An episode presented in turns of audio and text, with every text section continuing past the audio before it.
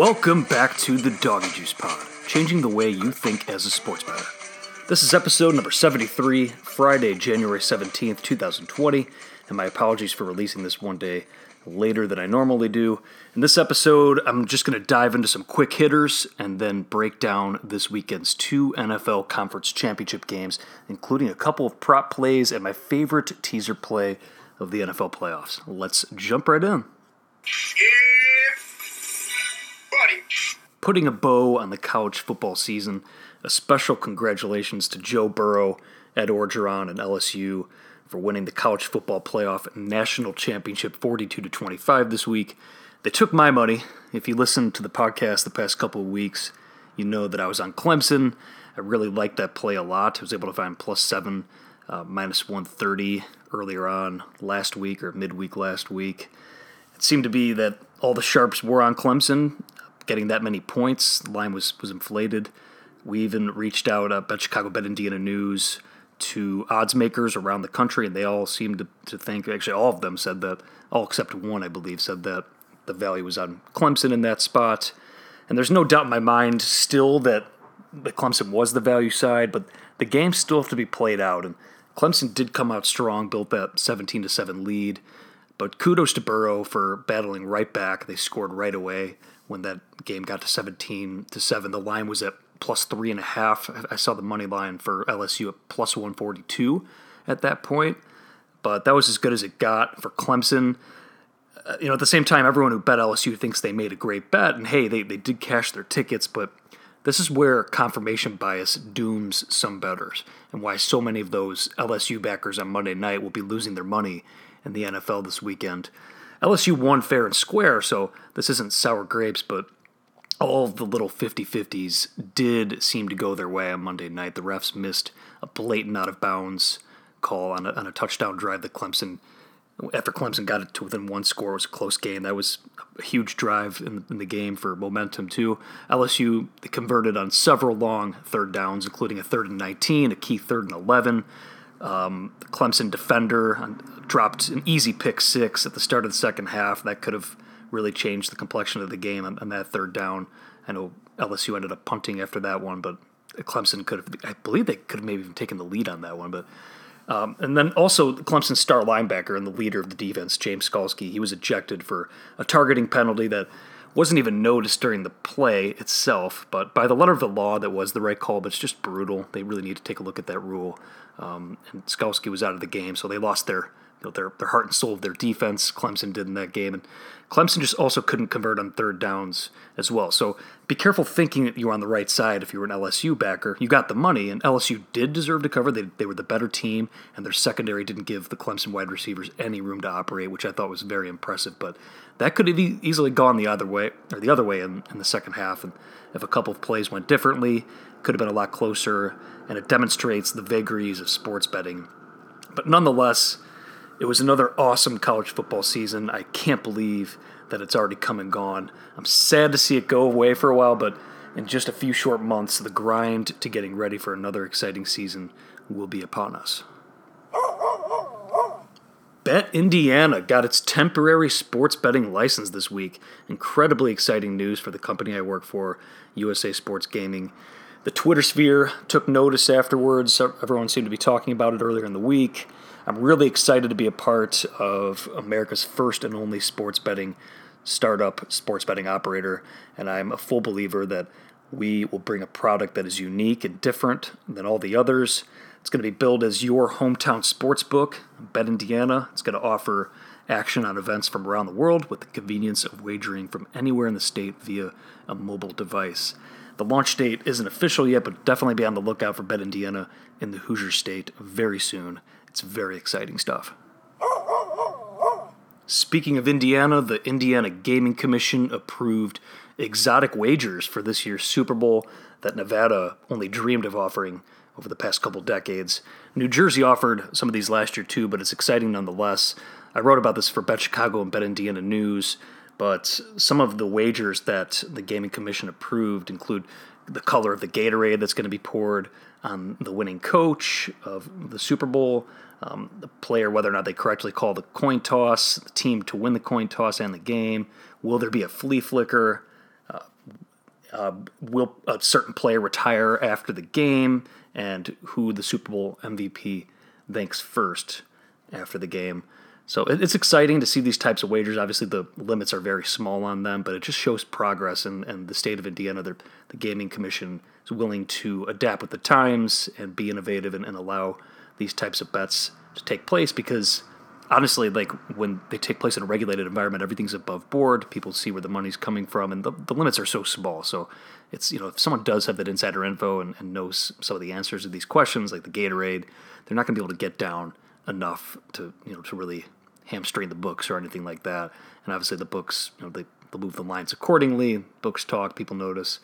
So I just think it's, it's an exciting development for for the state of Indiana. And speaking of which, too, I mean, Indiana hauled in almost $436 million in total handles since the state went live with sports betting back in September. That's through September through December numbers there. And books held about $12 million of that $436 million handle, resulting in the state taking in $3.7 million in sports betting revenue. Where are you at, Illinois? Major League Baseball laid down the hammer on the Houston Astros this week. Unless you've been living under a rock, you know that yesterday was a wild day for Major League Baseball and a very dark one too. New details and wild accusations are coming out of the woodwork on the Astros and their buzzers. I'm not going to dive into exactly what happened because you can easily dig that information up and encounter plenty of amateur Twitter sleuths and conjecture out there as well. But one thing I will say is if there's one thing that I've learned studying sports law and particularly sports betting law here in the new post PASPA sports betting environment here in America, it's that the integrity of sports is of the utmost importance. The integrity of these games. It quite literally means everything. Once public confidence in your product goes down, the shitter, all is lost. And it's why you see lifetime bans for betting, you know, the Pete Rose situations, why leagues take these these matters so seriously, such a hardline approach. Integrity means everything. And obviously, Major League Baseball's integrity is being called into question. It was a very dark day yesterday for for Major League Baseball, and this whole week is just a complete nightmare for them. And yet, at the same time, while all this is going on, Major League Baseball is clamoring for integrity fees from sports betting operators. I think that's laughable. You have to get control of your own house first, and before you start, you know, reaching your hand in the cookie jar and taking money from sports betting. You need to look at your own selves, look at your own league, and get control of your own league first. College basketball conference slate is in full swing. It's a daily grind for me. I have touched on my college hoops process here in the past, but I'm doing numbers for the next day's games and late afternoon, you know, the night before, locking in my positions then. And obviously, some nights are more busy than others. Friday is such a grind heading into the crazy Saturday slates, but there's no doubt in my mind that the difference between winning and losing in the long run is getting at these numbers early. But this is also a perfect time to bring up another concept that sometimes closing line value just doesn't mean anything. And, and that was the case for me yesterday. I posted an article on Bet Chicago, Bet Indiana News at you know around four in the morning. Got great numbers and everything. At the numbers that were available at that time um, on the plays that I liked, they were great numbers. And the line ended up moving in my favor on literally every single play. And these are all you know, totals and um, the totals that I bet, they moved like four or five points in my favor. And one of them I did play back a little bit um, just because I took a little bit bigger of a position with more confidence that the line would move. But almost all those plays lost, even though I got four or five points of, of closing line value. And that happens. I mean, honestly, it's just part of sports betting is getting that closing line value, beating the market, and still losing. I mean, it's still the same edge. The game still has to be played and you have to be prepared for that and it's it's tough mentally to like beat the market like that because for me like that's that's the tough part is beating the market and trying to get the best number that's what I strive for and getting that closing line value but sometimes it's not enough you just have to trust the long term and that's literally what I have to tell myself after days like yesterday it can be frustrating at times but you just have to roll with the punches trust the long term it is a grind you have to just remain true to your process keep that bankroll management in check one slip up and the books gain that edge and in terms of college hoops tonight, check out the, the piece I wrote for uh, for Bet Chicago, Bet Indiana News on the Friday college hoops slate. But my Iowa Hawkeyes are playing tonight. Luka Garza, shout out, dude is having an incredible year. And the last time he faced off against Michigan, he dropped 44 on them. But Michigan won that game, and they combined for 194 points, both those teams, in that game. But my big angle with Iowa has been the Iowa unders, the under run. I've been touching on this um, in previous articles for the, the sites, and and I still think the market is not caught up to Iowa totals especially since that that 103 to 91 loss against Michigan on December 6th. And the eight games since that, uh, since that one, Iowa unders have gone seven and one, and it's the unders have cashed in five straight at home. But I, you know, there's a lot of reasons for this, and I think a big one is Jordan Bohannon, the senior point guard for the Hawkeyes. He decided to redshirt for the season after the Iowa State game, which was two games after the Michigan game, and the Iowa offense has kind of has changed its dynamic a bit since he was taken out. The Iowa started the season out with just tons of high scoring games. They were the most efficient offense according to KenPom's metrics. That you know they had the most points per 100 possessions.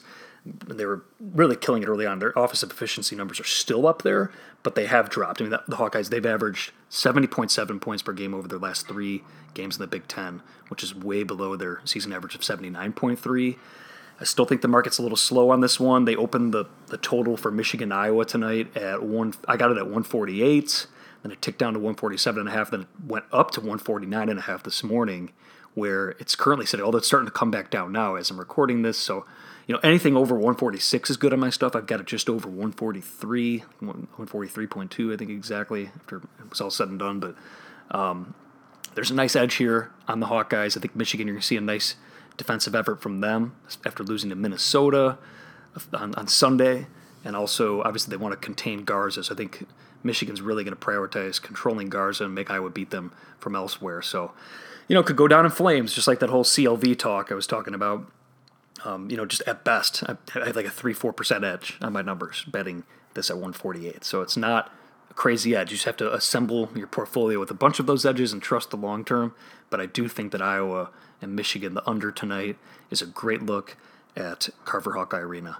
And that's going to do it for the quick hitters. Let's now jump into Sunday's NFL Conference Championship games. Hello! Starting out with the AFC, the Chiefs, minus seven. I'm seeing minus seven, minus 120. You can see some minus seven and a half with no juice. Total 53 against the Titans. The Titans obviously beat the Ravens with a big upset last Saturday night, and the Ravens became the sixth team in the modern age to go 14 and 2 or better and lose in the first round of the playoffs. The Titans win over Baltimore, I think, was incredibly lucky. No team has ever won a game in NFL playoff history getting outgained by 230 yards like Tennessee did. The Titans were also plus three in turnovers, but Baltimore, who was one of the best teams in the NFL in fourth downs, they went 0 4 on fourth downs. And all of those seem to be in key spots, key spots on the field where they were, you know, they could have kicked a field goal.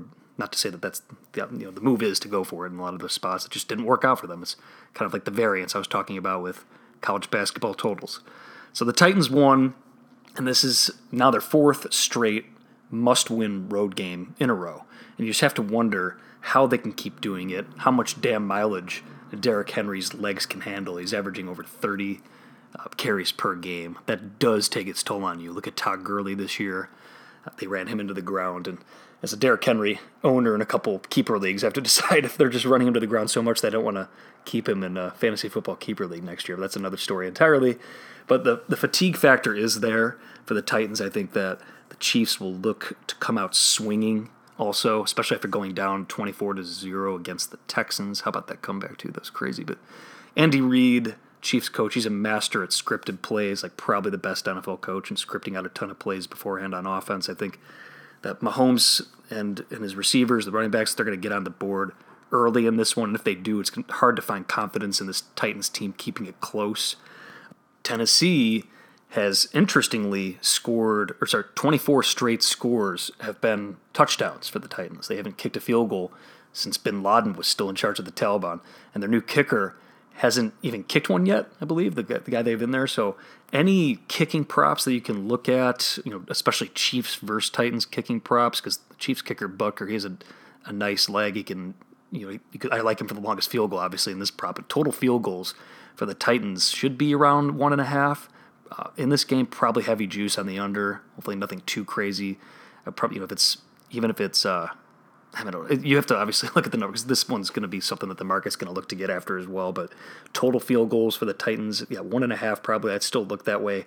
Longest field goal prop, Chiefs versus Titans. Want to look that way? You'll probably have to pay heavy juice, probably minus one sixty, minus one seventy in that range there. I'd still probably look to do it up to that price. I still think it's worth it because they should find themselves in scoring positions plenty of times. The Chiefs and the game script obviously calls for the Titans needing touchdowns at the end instead of field goals to catch up. So and especially with a, an unfamiliar kicker and a tough environment at Arrowhead Stadium, it's really hard to envision the Titans getting that many field goals in this game. So field goal props, I think, is a good way to look.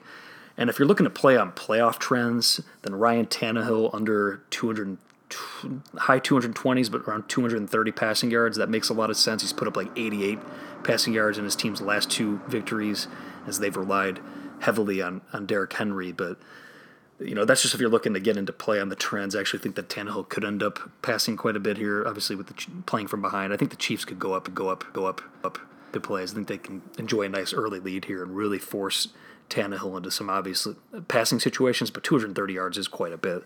So I'm, I'm certainly not playing the over, but I'm just making the case here for if you're looking to follow the trends to maybe maybe look at the under on, on Tannehill props. But um, I definitely lean the Chiefs here, especially you know, just laying seven it's you know it's tough to. I'm usually not one to want to lay the points, especially more than a touchdown. But it's the only way I'd look in this one. I actually made the line you know closer to it's a little over nine on my stuff, and I also feel like this is just a spot where the Titans can just be gassed after all those must-win games, mentally and physically, and you know kind of fat and happy after beating the Ravens last week. Obviously, they're one win away from making the Super Bowl, so they're going to be ultra ultra motivated. But uh, I do think that the Chiefs are the value side here, but there is another way I'm going to get into play on the Chiefs, which I'll touch on after the next game.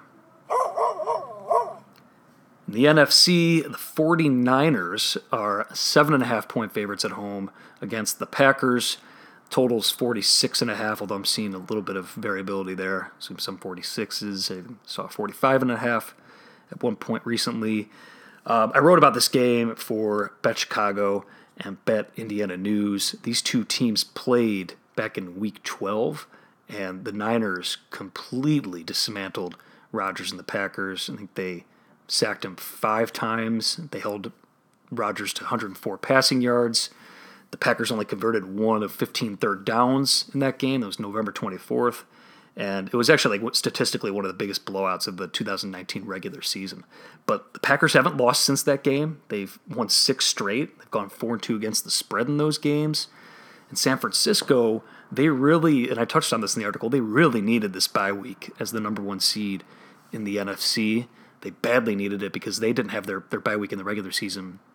Sorry, they had it in week four, which was very early. So they had a really long stretch, a very difficult schedule too, and that defense really started to crumble just because of injuries more than anything else. I mean, Dee Ford, Kwon Alexander, Richard Sherman got banged up.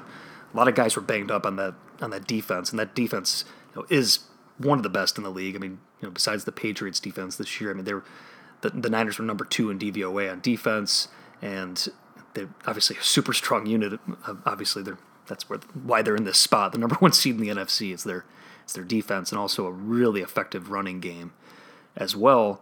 But all the Niners did in their last game was just run it out and dominate in the second half after a more back and forth first couple quarters against the Vikings. The Packers, they won 28 to 23 over the Seahawks, covering as four and a half point favorites. They took care of business there and stopped Russell Wilson um, at the right time. Packers did.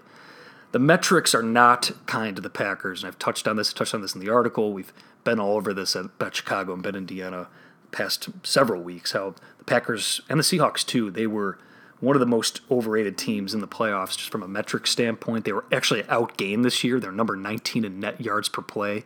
The Niners are number two in net yards per play. That's a huge difference for from a football analytics standpoint. Yards per play is a huge, massively important metric, and they were actually bottom half. I mean, not even they're number 20 entering last week's game in net yards per play. The Packers were, so that's a huge red flag. The Packers also getting lucky in one score games this year, nine and one in those games. That definitely regresses in the long run. I mean, look at last, you know, the Bears last year and stuff, other teams that have regressed accordingly. So that's something that you just can't keep up. They're more the looks of like a ten and seven team right now, or like a you know ten and six regular season team maybe 11 and six, even you know in that range. But they got lucky in those in those one score games this year, and from a metric standpoint, I mean, the Niners just dominate on the run game, and and I it's the way I want to look. The Niners laying the points. I did get involved at, at minus seven and minus 105 juice. I, I would not lay seven and a half and I actually think the line is pretty close to where it should be. I was more or less just getting involved in a position where you know I saw the market moving, so I took that that low juice. But and I'll tell you what my, my betting strategy is going to be for for Sunday here in a second. But the big sticking point for me is issues trusting Jimmy Garoppolo. Obviously, he's never been on the stage before, and Aaron Rodgers has. It's a really tough matchup if you're backing the Niners to back Garoppolo against Aaron Rodgers. Uh, for those looking to lay the the lumber with the home team, that's that's problematic. It's something I that's that's definitely a not a feather in the cap for for backing San Fran here. So spread wise, I think it's pretty damn near where it should be. But there are some props in this one, and props to Joe Rogers, coworker. Obviously, he's been on the podcast here uh, several times recently. Um, he wrote up a prop article for our sites on this game, and I, I totally agree with his take on Garoppolo um, I, on completions under. Um, Jimmy G. I think the number that Joe posted was 20. I heard something about 22. I, I haven't been able to get at it yet, but you know, really anything 20 or better on completions on Garoppolo, I, I totally agree. I'm going to get into play on that as well. He only threw the ball 19 times, threw the ball, so attempts 19 times last week. Um, in 11 of 17 games this year, he didn't complete over 22, and four of the six games where he did were against NFC West competition. So I think you know those are those closer games where he maybe wanted to throw it a little bit more, a little more important, be a little more aggressive uh, from Shanahan's point of view, Coach Kyle Shanahan. So I, you know, I'd look at the under completions here. You saw last week that Shanahan was reluctant to to pass it with Jimmy G with the lead. He just wanted to run the ball out. He didn't want to put any trust in this guy. And I love Jimmy G. Don't get me wrong, but um, under completions I think is a great look. And that one I also want to take a look at his under passing yards in the high 240s range. Maybe anything you know 242, 240 or better really is is where I'd look at the under on Jimmy G's passing yards in this one. And then Joe, you know, in his article, he also likes Jimmy Graham under 24 and a half receiving yards on Sunday, and Raheem Mostert to score a touchdown at plus 130. I think that's a you know, good number on Mostert to score at plus 130, especially. And Joe gives his reasoning in the article. I'm not going to totally dive into the reasoning why he likes that. The Jimmy G one's interesting, especially when you consider how you know the game script was perfect for him in their last game, but he I believe had one catch for just minimal yardage against the Niners last time. The Niners defense fantastic, obviously defending the pass, but at the same time, I think the Niners. I mean, Davante Adams has been a world beater for the Packers past few games. I think the Niners might be keying in on him and make the Packers beat them in another way. So that's why I'd be worried about that prop staying under, especially if the Packers are looking to pass it and obvious passing downs early in the game. But Joe likes that Jimmy Graham under 24 and a half receiving yards and Mostert to score the touchdown. And like I said, the, the Garoppolo one that I'm totally in agreement with Garoppolo under completions. But San Francisco is clearly the better team here. I do expect them to win. And that ties into my play of the week, the teaser of the week, the teaser of the playoffs. My play here is I'm teasing the two home teams. I think it's going to be Kansas City and San Francisco in the Super Bowl. I do think that the Packers have a better chance of beating the Niners than the Titans do of beating the Chiefs. But both these lines are, are very similar. I was able to tease them actually down to, to minus one and pay out at minus 110 on that, which is fantastic. A moneyline parlay, if you're going to do a moneyline parlay, this just explains why teasers, teasing through the key numbers of 7 3 is so important. Um, moneyline parlay on those same two teams significantly worse. So 110 pays 100 for the teaser down to minus one. So each team essentially has to win the game outright. Obviously, push on one of the legs if they win by exactly one, but essentially asking the teams to win outright. 110 pays 100. But if you're doing a money line parlay, 110 bucks on those two teams pays out around 75, maybe a tick above $75. So that shows the the difference in payout and why these teasers are so valuable. That's the way I'm looking to play it. I, I have the teaser. I took a small position, like I said earlier, on San Francisco minus seven, minus 105. And the way I'm going to play this is if, and I expect Kansas City to win against the Titans, obviously, nothing set in stone. But if Kansas City takes care of business on their end of the teaser, I'm probably going to look to play back a teeny bit of, of the position of the Packers at plus seven and a half or better. I'll scoop everything if San Francisco wins by a touchdown. I'll middle it if obviously if San Francisco wins by seven or less. So it's a great spot, I think, especially getting that minus seven and minus 105 juice. I mean, taking plus seven and a half better at normal juices is, is fine just on its own because games land seven so many times. You're going to win the long run if you keep doing that. But uh, that's my that's the way I'm doing it. Took a little bit more of a position than I normally would on the teaser, just with the reasoning that that the first leg comes through. I might look to play a bit. I'm almost certainly going to play a little bit back on the Packers, um, maybe a quarter of the position or something like that, and just really root, root for numbers to fall. That's what I love doing the most uh, in sports betting. But teaser of the week: NFL playoffs. Packers, or sorry, not the Packers, the Chiefs with the 49ers. And that's going to do it for this episode of the Doggy Juice podcast. As usual, follow me on Twitter and Instagram at Doggy Juice. I'll be back next week with some first looks at the Super Bowl lines. I was going to bring on some guests to talk about Super Bowl props and then really dive into college basketball more, especially as the NFL winds down. We only got three more NFL games left. Very sad. Next time I talk to you, we're just going to have one more football game left until next fall. Just kidding. We have the XFL coming, baby. That's going to be fun too. But college basketball is really going to take over here at the Doggy Juice Pod um, very soon. So I will talk to you all soon. Have a great weekend. Good luck with your bets and enjoy the games. Doggy Juice out.